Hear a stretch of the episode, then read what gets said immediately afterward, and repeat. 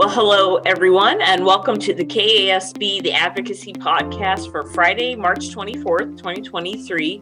I'm Leah Fliter, and I'm joined by my colleague Scott Rothschild and our producer, Alec Madrigal.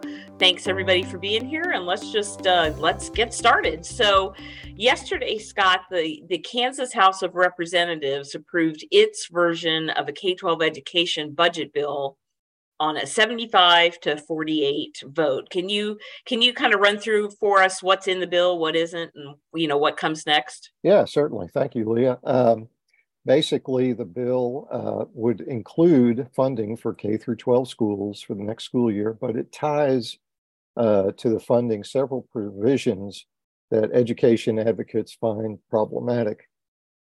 It also fails to provide an increase for special ed and it removes increases for teacher professional development, teacher mentoring, and a program that's very popular uh, called uh, Parents as Teachers. Uh, the bill also includes a parent portal that was inserted into the bill in committee, uh, and it was done without a public hearing. And KASB believes school districts provide parents with information and uh, are always trying to uh, improve partnerships with parents. The portal is very uh, didactic and, it would require districts to list by grade level adopted curriculum, including textbooks, required reading books, units of study by theme, chapters, subject matters, title, author, publishing company, year of publication, you know, uh, it, it's an exhaustive list uh, uh, that we think is unnecessary because we believe uh, schools uh, provide much of this information and and any parent who calls a teacher or emails, hey, what's my kid do? They'll get a response. So we think this is just an overreach by the legislature. It would also, this bill would also allow non-public school students to participate in any activities offered by the school district if the student is a resident of the school district there were some amendments proposed on the floor of the House uh, to uh, fund uh, uh Narcan. Uh, the, to, this is to address uh, opioid problems, extend the high density at risk weighting for 2025, a very important weighting for many of our districts that provides tens of millions of dollars. It would there was an amendment to provide a special education increase like we have been advocating for the entire session and all of these amendments were rejected. And they were rejected by the carrier of the bill, Representative Kristey Williams, who is the chair of the K 12 Education Budget Committee. So, not a good bill uh, that, uh, in our point of view, and uh, it's just kind of one of many that are coming down the pike. And I know, uh, uh, you know, speaking of not so good bills, uh, Monday, uh, there will be an important House Senate Conference Committee that will start meeting. And I know, Leah, will be looking at that very closely. And uh, Leah, I think you have the details on, on yeah, what's going on. I do. Thanks committee. for that, Scott. Yeah, so Monday is when the House and Senate negotiators start to to go mano a mano on Senate Bill 83, which is a bill that combines education savings account vouchers, special education funding and a teacher raise that they you don't really get any extra money, but you have to give teachers a raise. And um, this this is going to be two versions of Senate Bill 83. So bear with me while I walk you through it real quick. The Senate version is an expansion of the existing tuition tax credit program for low income students. It increases the eligibility from low income students to students from families with income levels that are 400% of the federal poverty level. That's much greater than previous uh, levels. It increases the tax credit a, a taxpayer could claim to $100,000. And that tax credit is currently at 70% of your donation, but the bill would increase it to 75%. So a taxpayer could donate $100,000 to a tuition tax credit scholarship voucher and get a 75% tax write off. Uh, current law is at 70% of that um, of that donation. So that's an issue there. So that bill passed the Senate, and it was um, it passed on kind of a um, a tepid vote, right, Scott? I think there were about 22 yes votes yeah, of the 40 right. Senators. Mm-hmm. So it doesn't seem like there was a lot of support for these these types of vouchers in the Senate. But uh, the bill headed over to the House, and the House version uh, went to, of course, the K 12 Education Budget Committee, and they gutted Senate Bill 83 tuition tax credits and implemented a different voucher program, which is education savings accounts.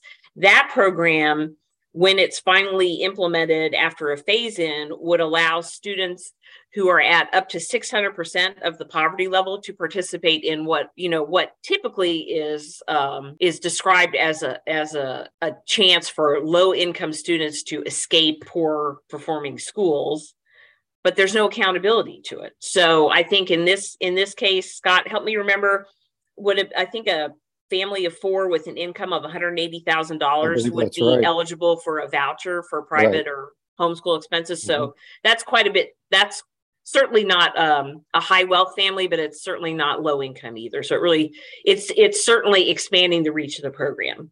The bill also includes a one year, $72 million increase for special education funding. We've talked about that almost every week on this podcast. We support that increase. The governor, in her budget proposal this year, uh, called for a five year phase in at $72 million a year. So that's good.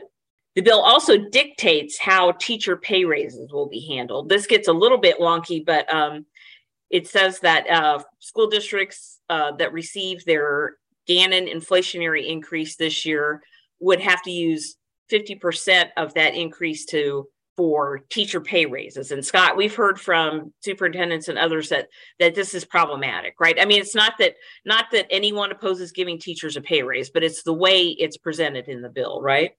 Yeah, I mean, basically, this would depart from the way we operate schools. Uh, you know, school districts assess at the end of the, you know, at the end of the year what their needs are, uh, what specific things they need to purchase or buy, and then they negotiate with teachers a pay raise and this would uh, you know take that entire ability to assess needs and and and wants and and force districts to uh, to handle teacher pay raises in this manner. So uh, uh, uh, an extreme departure from the way we operate schools right now. Yeah. And i've had some superintendents tell me you know if if this were to take effect, okay, I could, I would be forced to give teachers a raise, and I, I want to give teachers a raise, but it would prevent us from giving any kind of salary adjustments to anybody else, paras, That's right. bus drivers, you know, librarians, lunch lunch ladies, you know, all you know, all the other people who are also very important to our school districts, and so so that's that's problematic. And so this is a tactic that uh, is common in the legislature. You know, you you have a good one or two good pieces of a bill and you tie it to a bad bill to try to get the bad bill through. So so we uh, we oppose both of those versions of Senate Bill 83, whether it's a tuition tax credit voucher or an education savings account voucher, and we oppose bundling those bills with school funding. So we will be keeping an eye on that conference committee that starts meeting on Monday. Uh, and I would recommend folks uh, pay attention to our social media because that's really kind of the the best and quickest way that we can push that information out. We go to the conference committee and we just kind of live tweet what's going on. So, so that that starts on Monday. And then uh, we are also following other bills that were advanced out of committees uh, this past week. For example, uh, the House Education Committee approved a bill on Thursday, House Bill 2427. Uh, we're just going to call it the Overnight Accommodations Bill.